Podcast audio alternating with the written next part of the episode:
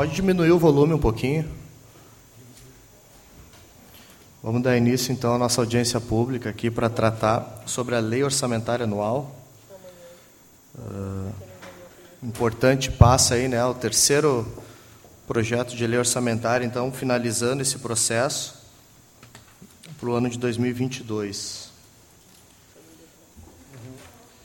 Eu tinha realizado uma apresentação, mas acho que o pessoal não está tendo dificuldade lá para colocar na tela. Uh,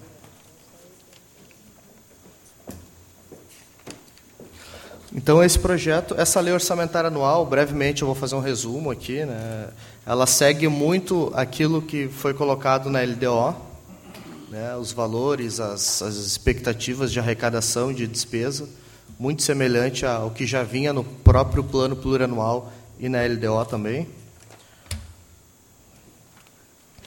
tendo estimado as receitas da prefeitura um total de 307 milhões 245 mil 301 reais. Do pré-visteio, 46 milhões 408 mil reais. A Fundação de Saúde Pública de São Camilo, 69 milhões 784 mil 263 reais com 18 centavos. E nas despesas, que é muito importante, tendo um destaque aí para a área da saúde, né, com investimentos aí estimados em 113 milhões 195 mil 572 reais com 68 centavos. Isso corresponde a 38% do orçamento. E da Secretaria de Educação 87 milhões 636 reais 87 milhões 636 mil e 91 reais com 4 centavos é, que corresponde a 29,4% do orçamento né, para a área da educação. As despesas do legislativo, né, estimadas em 9 milhões e 400 mil reais. As despesas do Prev Esteio, estimadas em 46 milhões e 408 mil reais. E da Fundação de Saúde Pública São Camilo, 69 milhões 784 mil 263 reais e 18 centavos. Então, o que é importante uh, a gente ter clareza, né? Nesse projeto de lei não está sendo uh, uh, levado em consideração esse possível corte de recursos aí que o programa assistir tem como objetivo, infelizmente, né? Apesar de tudo, né, eu ainda acredito, acho que os colegas vereadores, o próprio Poder Executivo, que isso seja revisto, né, seja feita uma construção aí para que isso não aconteça. Né, inclusive, eu faço questão de registrar que os esforços né, que os membros dessa casa, que todos os vereadores estão fazendo, e hoje, inclusive, mais um dia importante, né, que os, um grupo de vereadores aqui estará presente lá na Assembleia Legislativa, todos os vereadores?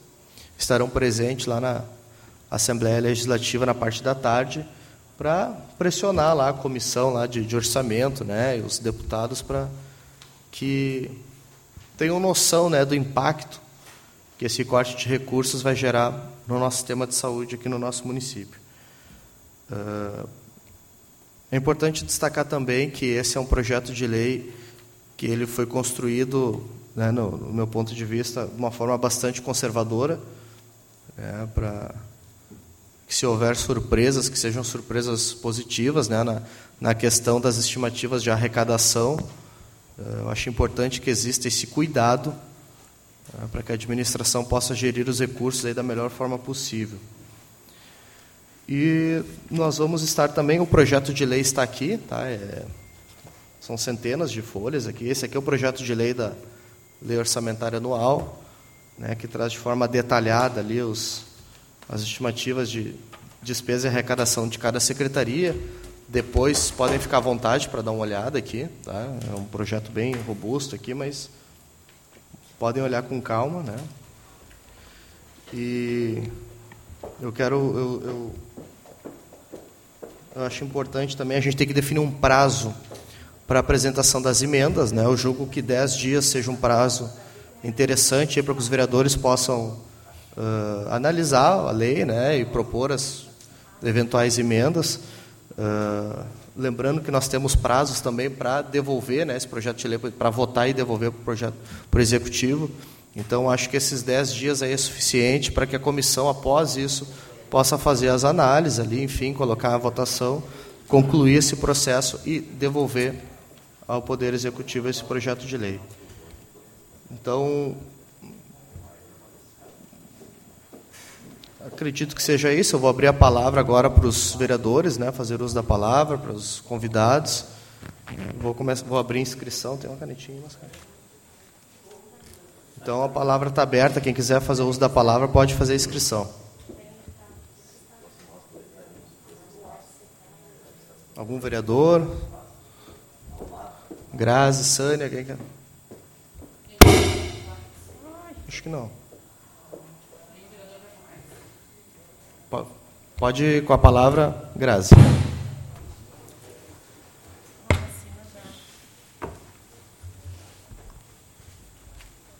Então, bom dia a todos e a todas. Nossa, a gente está distante, né? Então, bom dia a todos e a todas. Cumprimentando a Fernanda, né, a nossa mulher, nossa vereadora mulher, cumprimenta todos os vereadores. É sempre bom estar nessa casa e principalmente para a gente debater algo que é bastante importante para a nossa cidade. Já começo sinalizando que estou bem feliz em saber que os nossos vereadores estão aí acompanhando a questão do programa Assistir também é uma demanda que nos preocupa muito. Nós sabemos que o Hospital São Camilo hoje é a base não só da nossa cidade, mas da nossa região. Ele vem aí sendo um guarda-chuva para o atendimento de várias pessoas aí da região metropolitana, principalmente aquelas que compõem o caminho do trem. Então, e além disso, acho que é primordial sinalizar o fato de que nós estamos aí em torno de 750 trabalhadores dentro do hospital que estão nos últimos três, quatro meses angustiados porque nós não sabemos qual é qual vai ser o destino do hospital e de que forma né, as coisas vão acontecer. Então estamos todos nós muito muito muito preocupados com que quais os rumos que vai ser dado, principalmente sabendo que quase 50 milhões, né? A gente pode dizer aí até para mais, né? Vamos chegar aí a 82 milhões aí de perda. Isso para nós é extremamente significativo. Então acho que é importante iniciar falando isso. Acho que é importante também sinalizar uh, o convite que foi feito para o sindicato. Então quero também agradecer essa casa, né? Porque não tem como a gente conseguir garantir a participação se a gente não for convidado. Então, eu quero aqui registrar, eu me lembro que até houve, é, é, houve uma cobrança, né? Não, as audiências acontecem, mas a gente não é convidado para participar das audiências do município. Né? Nós não recebemos convite do município para participar da audiência. Nós tivemos que descobrir à toa, e quando a gente foi descobrir a audiência, que foi numa segunda-feira, nós descobrimos quase no horário da audiência, e não foi possível a gente estar presente. Nós gostaríamos de estar presente. Então, é, quero parabenizar essa casa e dizer que é importante que a gente receba o convite que é importante porque isso nos ajuda a estudar. Eu pude, eu tive, eu tive tempo para ler um material, analisar um material e realmente chegar aqui e fazer pontuar, uh, pontuar questões que a gente acha que são importantes para os trabalhadores e trabalhadoras, assim como eu também, como assino a lista de presença, de presença represento o movimento negro da cidade. Também temos pauta para falar sobre a, L, a, a LOA. Então, vamos lá. Acho que é bastante importante citar né, e trazer que nós fizemos uma análise uh, e ficamos um pouco preocupados, porque não aparece para nós de uma forma muito discriminada e muito uh, desenhada, né? Porque a, a LOA, querendo ou não, ela vem desenhado o que, que cada, cada verba vai para onde. E isso para nós não está evidente em relação ao reajuste, em termos de inflação, em termos de correção e em termos de ganho real. Então, para nós, e a gente entende que quando o município faz essa previsão, ele já, a gente já entende. Quando chega lá em março, a gente senta com o prefeito para negociar a data base de salário, nós já entendemos que foi feito a partir de. Né? Então, para nós, isso não está em evidência. Então, na verdade, é um pedido que a gente quer fazer né, para esta casa, uh, de repente, de esclarecimento ao, ao executivo de qual é a previsão de cálculo inflacionário para o reajuste salarial dos servidores para 2022. Nós não queremos perder tempo, nem ter um desgaste quando chegar nesse momento de discussão. Porque toda vez que a gente chega nesse momento de discussão, qual é, qual, o que, que era nos trazido? Isso tinha que ser pedido lá na LDO, lá na LOA, lá na previsão orçamentária. E nós estamos o ano inteiro acompanhando aqui, né? Vocês sabem disso. Todos esses debates, todas as discussões, e toda vez a gente traz a mesma pauta.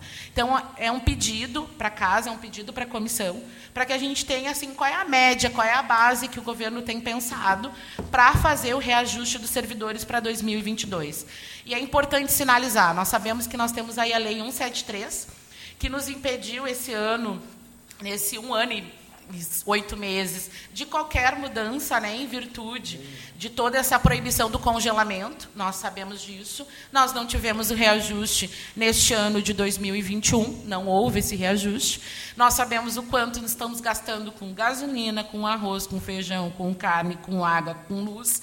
E a gente precisa aí minimamente pensar como nós vamos não sei se a gente vai conseguir fazer isso em curto prazo. Eu acho que a gente ainda vai levar muito tempo para se recuperar. Mas o que está sendo pensado em termos de gestão para que isso não fique tão tão distante da realidade que nós estamos vivendo em termos de inflação. Então, esse é um pedido, na verdade, de esclarecimento, porque para nós, quando nós sentamos para estudar, não ficou evidenciado. Um outro ponto, e aí que faz também, inclusive, a gente fazer esse questionamento e pedir ajuda dos vereadores para a gente ter um entendimento em relação a essa pauta. E quando nós fomos pesquisar o valor da cesta básica e do vale alimentação dos trabalhadores e fizemos uma comparação de qual foi a previsão feita para 2021 e 2020, a gente percebeu que quase nada teve de alteração. Então nos preocupa porque, bom, se não teve quase nada de alteração, entende-se que não, tá, não, não aparece para nós o entendimento de que vai haver reajuste salarial, que vai haver reajuste inflacionário. E se vai haver em cima do quê? Com base em quê? Mesmo nós tendo lá na LDO uma previsão de índices, a gente quer saber o que, que o município hoje tem programado e pensado em relação àqueles índices que a gente já tem pré-pensados na LDO para o reajuste salarial de 2022. Então, só para ter uma, uma noção de, de só para vocês entenderem o que eu estou falando, em 2020 a cesta básica foi programada uma previsão de 1 milhão e 450 mil reais. 2020. 2021 repetiu o mesmo valor. Só que em 2022 a previsão é 1 milhão 419. Então, a gente não, não conseguiu assim. Então, é importante a gente ter é, o entendimento para que a gente possa entender quais são as, os, os planos né, da gestão para o reajuste salarial em termos de inflação e ganho real para 2022. Um outro ponto que acho que é importante trazer para vocês, que desde 2017 uh, nem éramos, nem estava como presidente do CISME, ainda era Aline Baladão a presidenta, Desde 2017, os trabalhadores do município, 2017, 2018, 2019, 2020 e 2021, já fazem cinco anos que esta entidade vem solicitando para a gestão a possibilidade de previsão orçamentária para auxílio transporte. Né? Esse é um pedido desta, deste, desta categoria há cinco anos, não nasceu hoje. Desde 2017, se vocês forem analisar todos os relatórios entregados para a prefeitura, nós solicitamos auxílio transporte. Por quê? Porque quando a prefeitura, em 2017, fez o censo aquele censo que foi realizado com os trabalhadores, nós podemos, nós tivemos a oportunidade de visualizar quem são os trabalhadores que dependem do transporte público e quem são os trabalhadores que precisam usar o seu transporte particular para deslocamento, que troca de escola, que troca de hospital, que troca de lugares e que dependem e acabam usando o seu próprio salário para pagar a gasolina.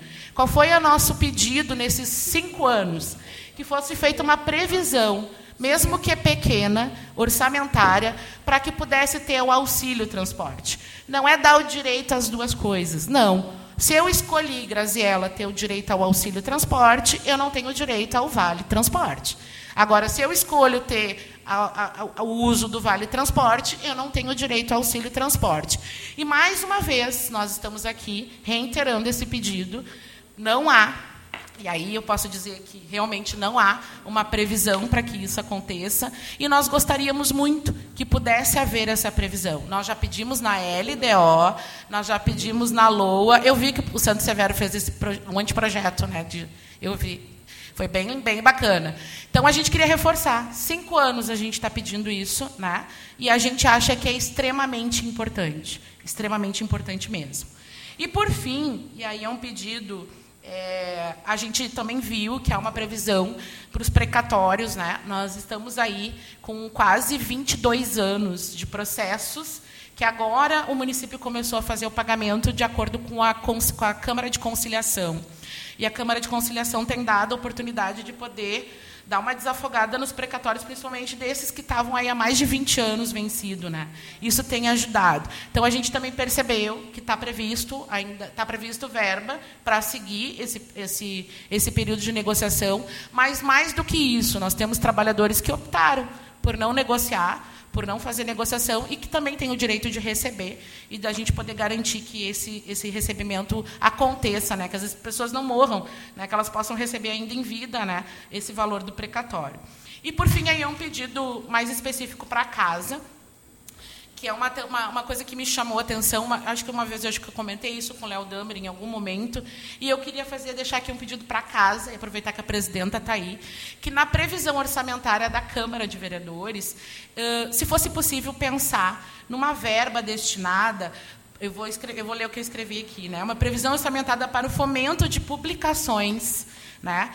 Essa casa já, já em vários momentos oportunizou publicações no município de trabalhos escolares, de resultados de atividades que foram feitas ao longo do ano. Teve já uma vez o prêmio Paulo Freire dos resultados que saíam em livro.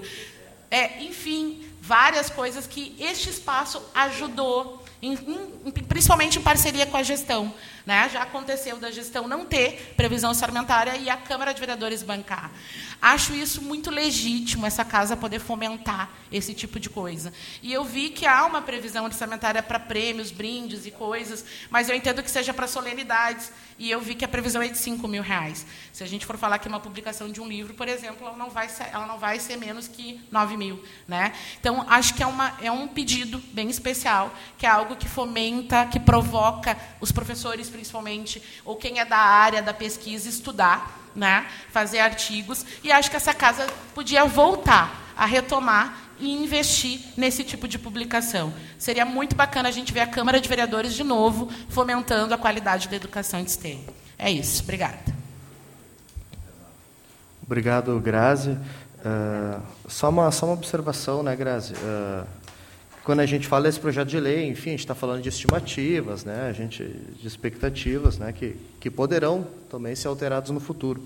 Sobre essa questão dos valores da cesta, eu até vou dar uma olhada, porque uma coisa é a previsão, né, aquilo que consta na lei, como tu colocaste ali, outra coisa é o que de fato foi empenhado. Né, então, acho importante a gente fazer essa, essa observação para ver se existe né, essa, essa, essa, essa diferença. Então, eu vou, por ordem de quem está inscrito, sempre essa aqui no site, por exemplo. Uh, o Sandro Severo se inscreveu primeiro. Uh, Gilmar. Vereadora presidente Fernanda Fernandes. Leodano.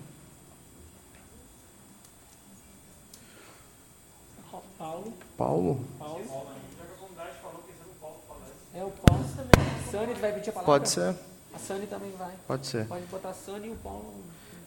Então, vou passar a palavra para o Paulo, então. Depois a Sani inscrita.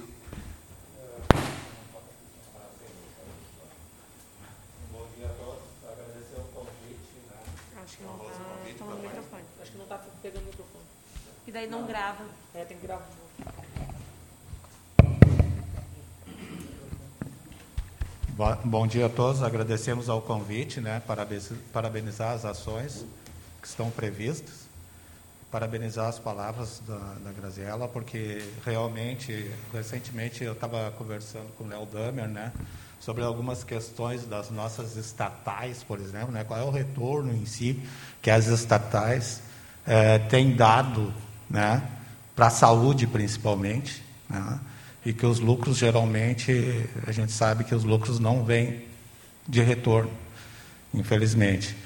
Uh, então, eu estou presidente do CMD de 2020 a 2021 agora, 15 de dezembro teremos a, a eleição do conselho, e nós tivemos um grande avanço, Gilmar. Eu lembrei há pouco contigo aqui sobre a questão da nossa Praça da Juventude, né, que foi solicitada por ti na época, e que tivemos vários problemas com a manutenção da Praça da Juventude e que aos poucos foi sendo realizada. E hoje ainda a gente conta muitos problemas na área de manutenção dos nossos espaços públicos né, para a, a, a situação de, para, para a prática desportiva em si né, e das entidades. Né. Sendo bem breve, né, dizer que os editais ampliaram o número de participações e, e, e a gente tem que acompanhar também a, a necessidade né, de ampliação dos recursos para o Conselho Municipal de Esportes, para a, a,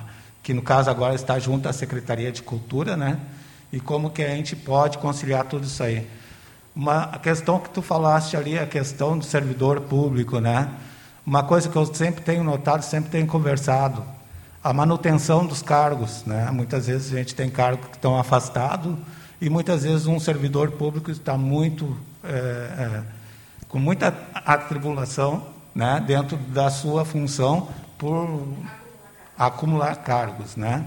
Então isso acontece dentro da Praça da Juventude, seguido e no, no, na, no Parque Gavanigues. E no demais, parabenizar, então, a administração municipal em si, pelas eh, praças e parques, pela eh, essa manutenção, as novas praças que estão saindo, né, que o lazer é muito importante, principalmente nesse momento aí que nós estamos passando a questão da pandemia. Importante, Paulo, bem, bem colocado, né? A gente está vendo está tendo um esforço da administração municipal agora recente nessa questão das revitalizações, dos espaços, das, das praças. Uh, mas é, eu sempre vinculo porque de fato é importante, né? A importância que esse projeto assistir, o impacto que isso pode causar, não só o hospital, né? Mas eh, se isso acontecer, se isso infelizmente acontecer, uh, vai atingir uma série de outras áreas aqui dentro do nosso município, porque não adianta, a gente vai ter que pegar esses recursos e acabar canalizando para o Hospital São Camilo, e isso vai acabar atingindo todas as áreas. Né? Então é muito importante que a gente tenha esse, esse vigor em seguir uh, levantando essa bandeira. Passo a palavra agora então para a Sani, fica à vontade, Sani. Bom dia, bom dia então a todos e todas né, presentes aqui nessa casa. Uh, em nome, então, né, uh, agradecer a vereadora presidenta da casa, Fernanda Fernandes, né, e em nome dela, então, todos os demais vereadores, por estarmos aqui hoje nesse momento tão crucial, né, para dentro do município de Esteio. Uh, hoje eu estou aqui não apenas como ativista do movimento social, mas também como presidente do COMPIER, que é o Conselho Municipal de Igualdade Racial. Infelizmente, não chegamos a receber o convite oficial da casa, uh, mas a Grazi, até por ser vice-presidente do Conselho, uh, me passou então a informação, porque sabemos o quão importante é a gente trazer essas pautas e trazer esses olhares nesse momento. Né, porque sabemos também da importância de todos, todas as demandas que o município e que os vereadores então desta casa têm para poder apreciar e então é sempre bom ter alguém que esteja de fora para dar uma arejada, né, e falar também das importâncias que tem dentro das demandas das quais faz parte. Uh, vou pegar um gancho, então, primeiramente, da questão ali do que me antecedeu, o Paulo, já ia dizer companheiro, pô. É companheiro. Vamos à luta. Uh, do Paulo, que me antecede, né, que ele é movimento social, enfim, faz um baita trabalho lá no Jardim Planalto e arredores, e a gente sabe da importância que tem né, os movimentos sociais aí dentro da área. E com esse gancho, eu falo também que ele trouxe a questão da, da manutenção das praças né, e da importância que isso tem tido no município. Eu, como membro integrante do Conselho Gestor da Rede Esteio Cultural, trago também uma parabenização para a gestão com relação né, a essas questões, porque uh, essa, essa movimentação maior que tem acontecido também é em prol dos ativistas fazedores de cultura do município de Esteio. Né? Então, os editais que vieram para dentro do município, a partir da Secretaria Estadual de Cultura e outros editais que vieram para cá, a CUFA, enfim, eles nos deram a possibilidade não só de mobilizar a cultura no município de Esteio, os produtores culturais, mas também né, os esportistas e desportistas existentes no município. Nós temos um número muito grande, apesar de Esteio ser o menor município né, da região sul do país, nós temos um número muito grande de fazedores de cultura né, e esportistas também. Inclusive, somos medalhistas aí, né, reconhecidos mundialmente. E, com isso, né, eu trago daqui a minha preocupação, quanto membro do comitê gestor da REC, porque uh, eu, né, eu recebi aqui a informação, eu dei uma lida, enfim, que nós temos previsto para a cultura 150 mil para a Semana Farroupilha, para a Secretaria de Cultura. E aí eu pergunto, e a Semana da Consciência Negra? Inclusive estamos aí, né, dentro das atividades da Semana da Consciência Negra não tem nada, nada, nada, nada previsto, nem 0,000 alguma coisa por cento. Não temos nada previsto para a Semana da Consciência Negra, que é lei no município de Esteio. Então, toda vez o Conselho de Igualdade Racial, ele precisa tirar do próprio bolso os membros do Conselho tirarem do próprio bolso, né? E aí a gente fala sociedade civil e também alguns membros de secretarias do município, para que a gente possa então fazer valer a lei municipal, porque a gestão não nos dá esse amparo. Então nós não temos nada para a consciência negra e 150 mil para a Semana Farroupilha. Usando esse gancho, também trago a minha preocupação com relação aos fazedores de cultura, assim como o Paulo passou, os fazedores de cultura e esporte no município. O que, que, está sendo, já que a Secretaria de Cultura e a Secretaria de Esportes e Lazer estão unificadas, o que está sendo pensado, o que está sendo previsto para esse campo, né, dentro do município de Esteio? Não vejo nada além da Semana Farroupilha. Então, assim, uh, não desfazendo, também gosto muito da Semana Farroupilha, inclusive participo de atividades da Semana Farroupilha, não só aqui, mas né, a nível de Estado. A gente faz essa interação, porque somos né, uh, gaúchos, sim, né? Tem preto no sul e a gente sabe disso. E o que, que acontece? Eu vejo que no nosso município só se tem esta preocupação. E isto me preocupa. Né? E isto me preocupa por quê? Porque se a gente for pensar, então, em Semana Farroupilha, vamos transpassar a informação. A gente tem o 14 de novembro, que também trata da Semana Farroupilha, que é a questão da traição de porongos. Então, a gente também pode trabalhar histórico da nossa né, uh, uh, da nossa Revolução Farroupilha dentro do mês de novembro, que não temos nada previsto para essa semana, para essas atividades do mês de novembro. Então, uh, trazer esse olhar e essa sensibilização. E com isso também, gostaria de falar da questão que também me preocupa e muito, né, apesar de eu não ser oficialmente, vamos dizer, gradualmente, né, uma pedagoga, mas eu sempre participo das atividades da educação por, porque sou sempre chamada por professores, inclusive estamos participando de atividades aqui dentro do município. Né, para trabalhar o que? A Lei 10.639. Infelizmente, essa lei só é trabalhada a partir do mês de novembro. Né? A gente tem aí um programa, é o ERER, né? É. é o ERER, que uh, ele é que tem algumas atividades, enfim, mas a 10.639 ela não é trabalhada em toda a sua amplitude. Porque a 10.639 ela tem que ser trabalhada com alunos da primeira infância até os finais, não, as séries finais. Porque a gente pode trabalhar ela em várias atividades. E existem materiais para isso. E não só para a formação de professores, enfim, e de servidores, também para os alunos. Então, o que, que nós temos para traba trabalhar essa 10.639 na escola? Né? Também não vimos ali uma previsão né, que, que uh, é, na realidade não vimos nada que direcionasse para esse trabalho dentro das escolas. E aí o que, que acontece? A sobrecarga dos ativistas do movimento social negro no município. Porque daí nós, para poder trabalhar mais uma vez, assim como o Compierre tira do bolso, nós temos que trabalhar e doar o nosso tempo, nosso tempo gratuitamente para dentro das escolas, porque nós não temos profissionais que estejam preparados para isso, amparados pelo município. Né? Então, nós também temos que pensar aí e olhar por esse viés. E depois eu trago aqui a questão também da Secretaria de Cidadania e Direitos Humanos, né, que eu gostaria de falar, Uh, e deixei por último para a gente poder uh, fazer uma reflexão bem maior, até porque o Conselho ele está na pasta da Secretaria de Direitos Humanos. Como já mencionei anteriormente, nós não temos previsão para a consciência negra, ou seja, nós não temos né, basicamente nada para trabalhar. A intenção seria trabalhar a consciência negra nos 365 dias do ano, mas sem nada previsionado fica complicado. Né? E aí, então, trazer aquele discurso de 365 dias de consciência humana é muito cômodo. Né? E, e aí eu vejo aqui uma previsão orçamentária de 11 mil reais para o projeto Conta Comigo. O projeto Conta Comigo ele é um projeto, teoricamente, de voluntariado. Nós temos 11 mil reais direcionados. Nós temos, uh, para imigrantes e refugiados, nós temos uma previsão de 260 mil. E aí eu pergunto para vocês, ah, e outra coisa que uh, me chamou muita atenção, a previsão de manter Conselho Municipal de Direito. É sabido de todos que os conselhos estão às vésperas de serem extintos. Nós estamos aí com uma previsão de extinção dos conselhos de direitos para que seja criado um único Conselho de Direitos Humanos. Ora, um único Conselho de Direitos Humanos não representa a totalidade do município de Esteio. Todos lutam por direitos? Todos lutam por direitos. Mas cada movimento tem a sua especificidade.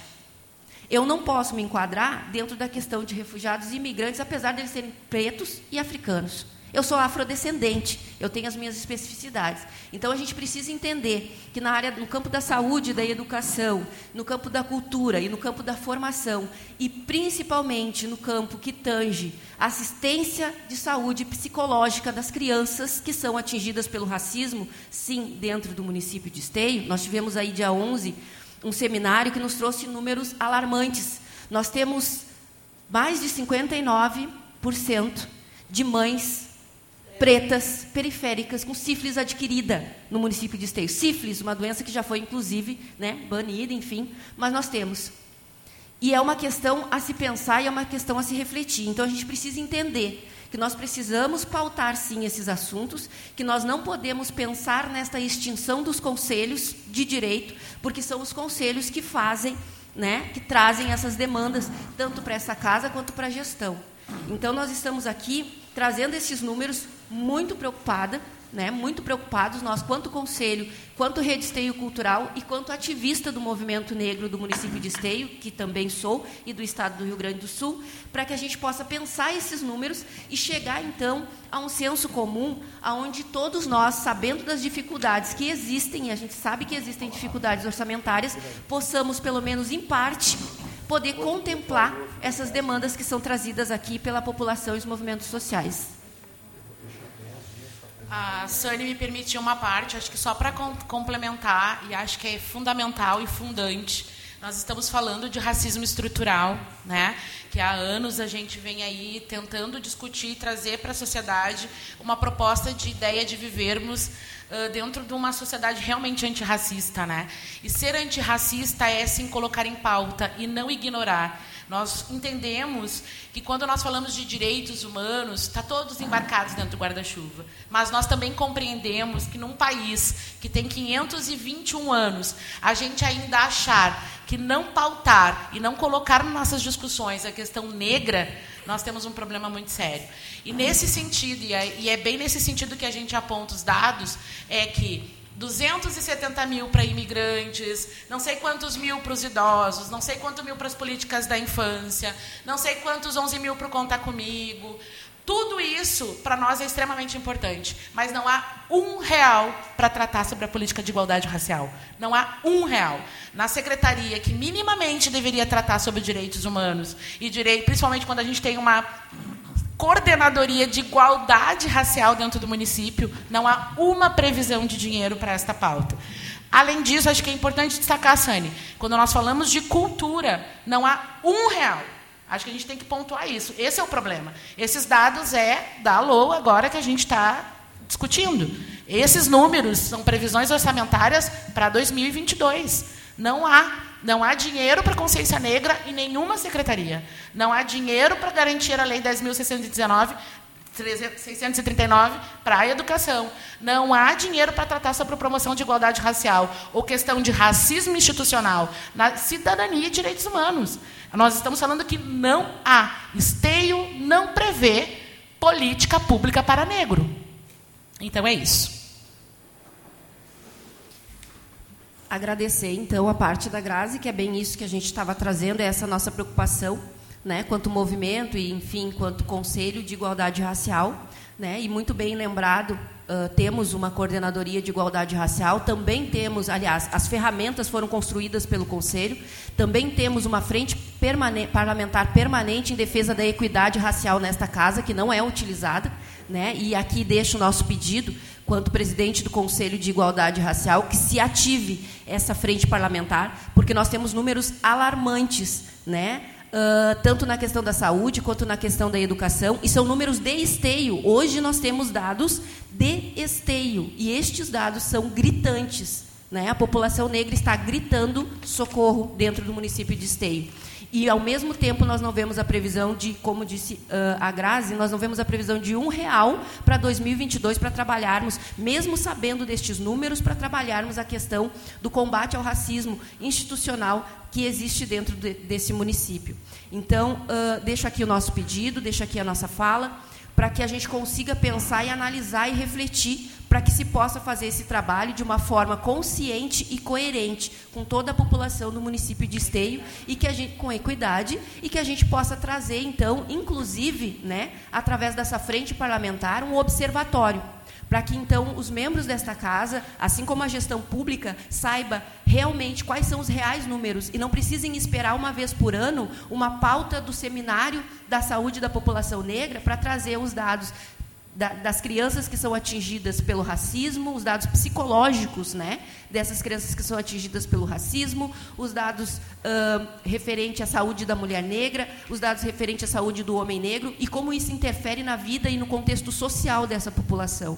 Então, a gente não precisa esperar que esse seminário aconteça de novembro em novembro. A gente pode fazer esse levantamento e a gente pode fazer e trabalhar, e aqui nós colocamos o conselho à disposição.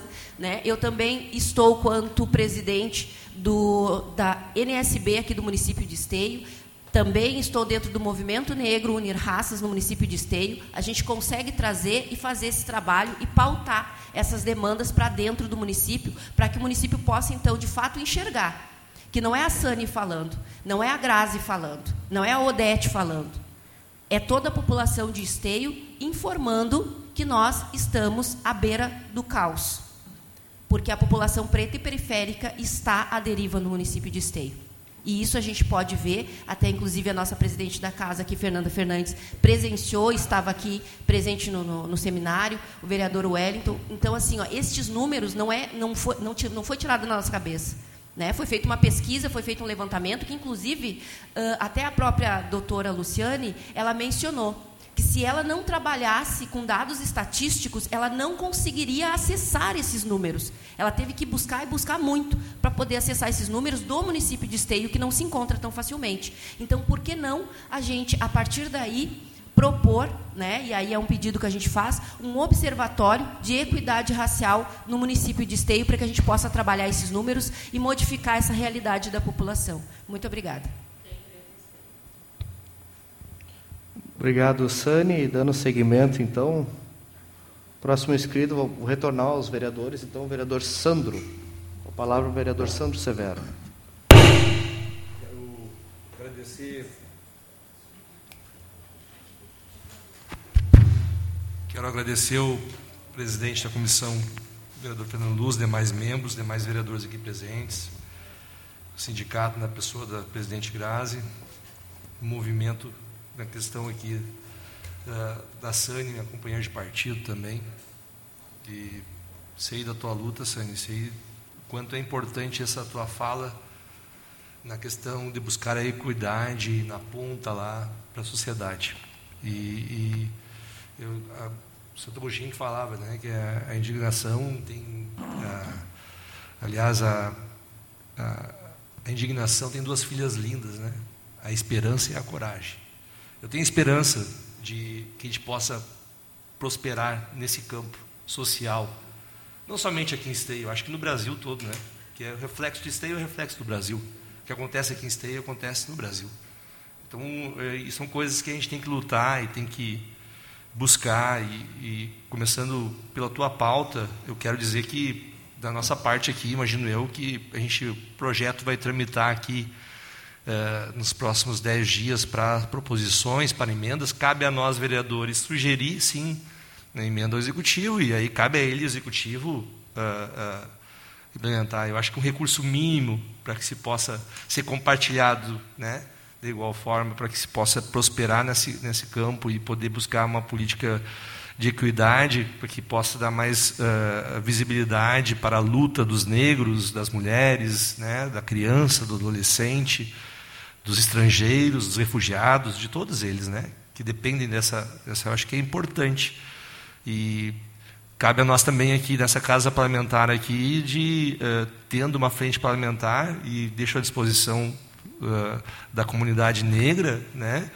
Que vocês é que são o, o, hoje o observatório esse que é muito importante para gente, porque eu trabalho sempre trabalhei com indicadores. Não se constrói políticas públicas sem saber o real número a, a, quais são os balizadores para que tu possa construir projetos, programas para resolver ou solucionar um problema em cima disso. E o observatório vai ao encontro do que eu imagino para a política pública hoje no Brasil e na cidade. Por, por outro lado, é, eu quero só para complementar minha fala aqui, é, em relação ao que a Graça comentou, ainda no dia 27 de outubro, encaminhei aqui um pedido de informação, não nos cabe a, a nós, vereadores, legisladores, uh, onerar o executivo, mas sim sugerir a ele que seja feita a avaliação sobre a questão do auxílio transporte. E para que a gente entende até, eu recebi alguns funcionários da Secretaria de Obras Públicas aqui do município, que por vezes até se torna mais caro para o município pagar a passagem do funcionário do que proporcionar um auxílio. É, e também essa questão de equidade e também de é, controle do gasto público também vai ao encontro do que a gente imagina para uma gestão eficaz.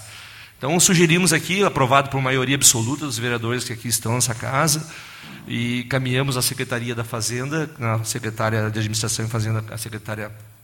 É, me fugiu o nome agora aqui, a Jéssica. É, inclusive, conversando com ela, ela me passou. Uh, eu disse, até quando eu conversei, antes de mandar o pedido de informação, eu tive uma conversa informal com ela. Só nós estamos analisando alguma coisa nessa questão, nesse sentido, né? Uh, esse momento de pandemia alterou o processo de mobilidade que já não era bom no Brasil todo para pior agora nesse período de pandemia e a gente encontrar algum meio que ao encontro daquilo que o funcionário precisa para se deslocar de forma segura até o trabalho, sem onerar ele, é o mais importante. Ela entende isso e passei, encaminhei para ela no dia 27 de outubro. Hoje nós estamos aí há 15 dias desse requerimento, mais ou menos. Acho que cabe também, eu mesmo me comprometo também, juntamente com os outros vereadores, de uh, reforçar esse pedido de informação, se há alguma análise, alguma referência em cima desse pedido de informação que a gente já aprovou há mais de 15 dias. É isso, obrigado. Obrigado, vereador Sandro. Agora com a palavra, vereador Gilmar Rinaldi. Bom dia, presidente da comissão Fernando, presidente da Câmara Fernanda, demais colegas. Dizer que é um prazer estarmos tratando do projeto mais importante que o Legislativo pode apreciar durante um ano. Esse é o projeto mais importante.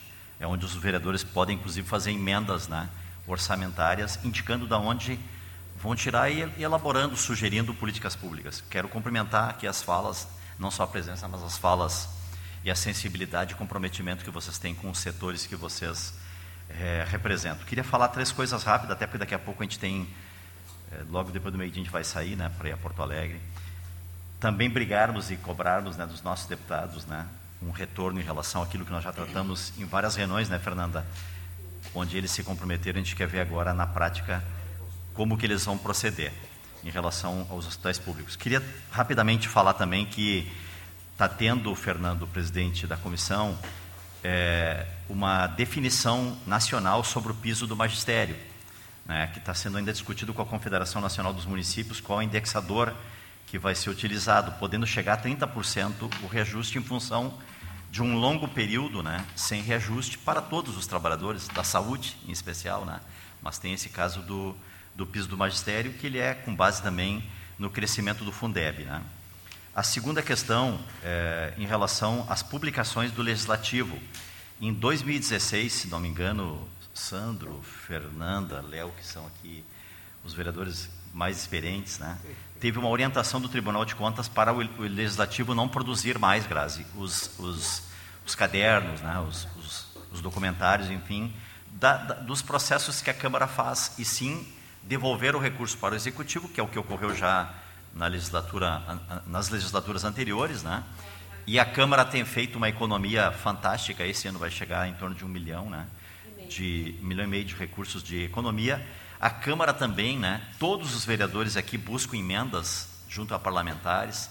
Todos os vereadores também pesquisam, né? Em sites, é, é, onde tenham possibilidades de captação, Sani, de captação de editais, de captação de recursos, né? Então, o que, que eu vejo como fundamental, gente? Eu vejo como fundamental nós assumirmos um compromisso, e eu assumo esse compromisso, cada um pode assumir o seu compromisso, de nós produzirmos uma emenda parlamentar, de preferência coletiva, se não daqueles vereadores que tenderem, para as políticas de igualdade racial. E que bom que essa emenda vai entrar na semana que vem, onde eu vou estar sentado lá, né? porque aqui estará a Tita e o Fabinho. Então, eu sugiro que a gente elabore a emenda rapidamente, não dá mais para ser hoje, porque é até meio-dia, então vai terminar a sessão aqui, nós já temos a, a, a ida para Porto Alegre, mas a gente vai sim assumir um compromisso aqui de elaborar emenda, é justo, e eu quero alertar para uma questão, todos os vereadores.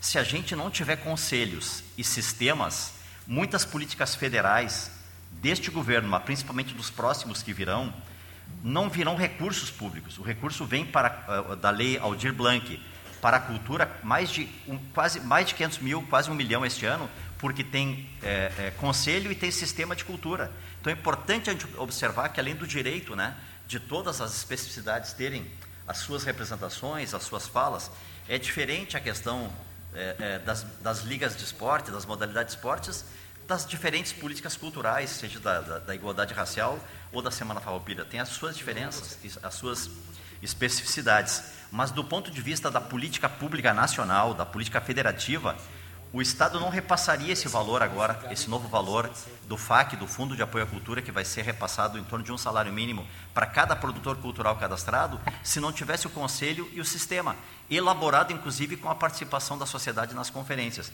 Então é muito importante nós não retrocedermos.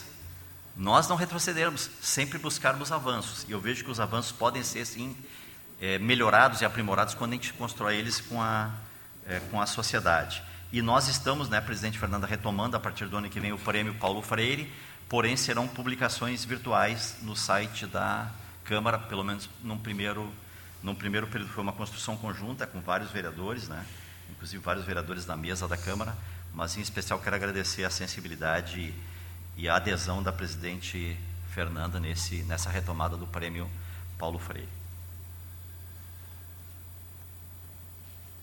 Eu vou daqui a pouquinho sair, porque a gente tem a, a troca de documentos para pegar os da tarde. Né? Isso aí? É, Fernando. Obrigado. Obrigado, vereador Gilmar. Com a palavra agora a vereadora presidente da casa, Fernanda Fernandes.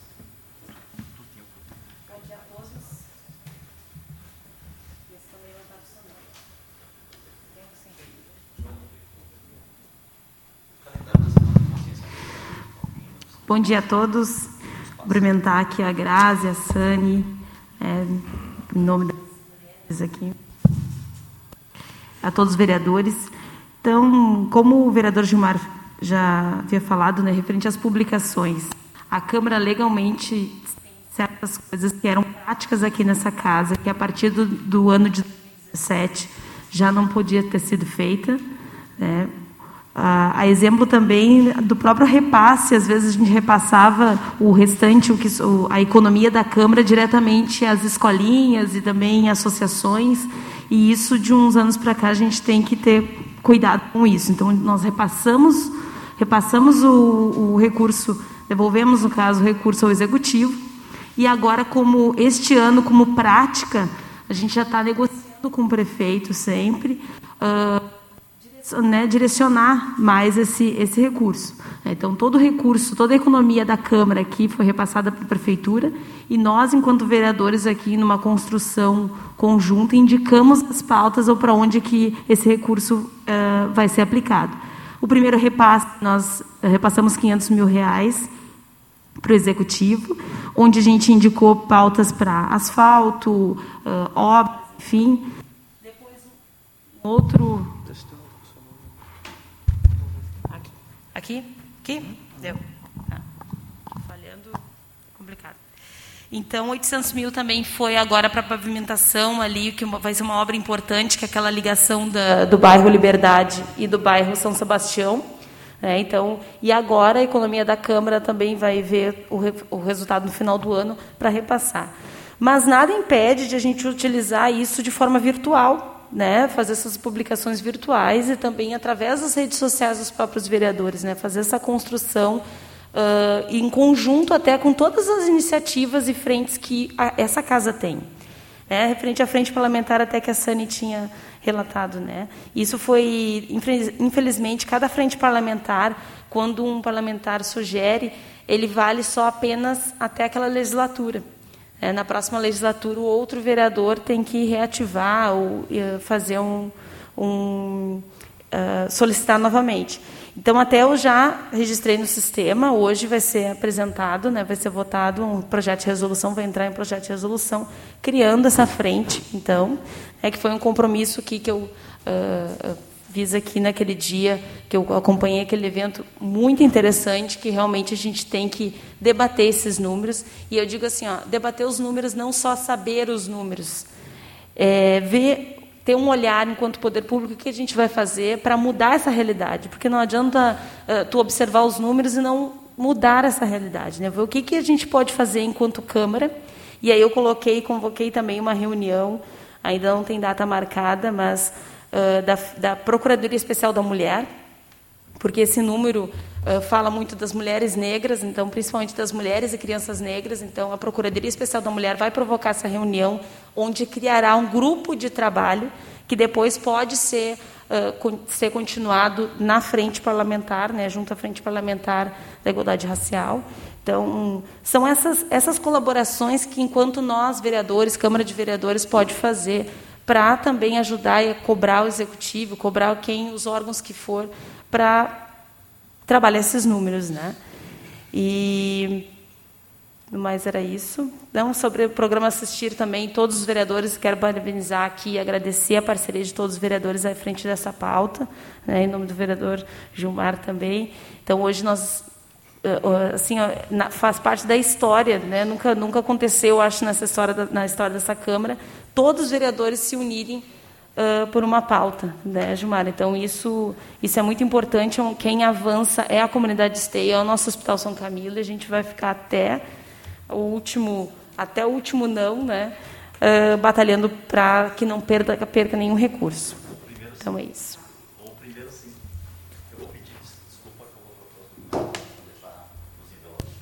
Perfeito. Obrigado, vereadora Fernanda. Com a palavra, o vereador Léo Damer.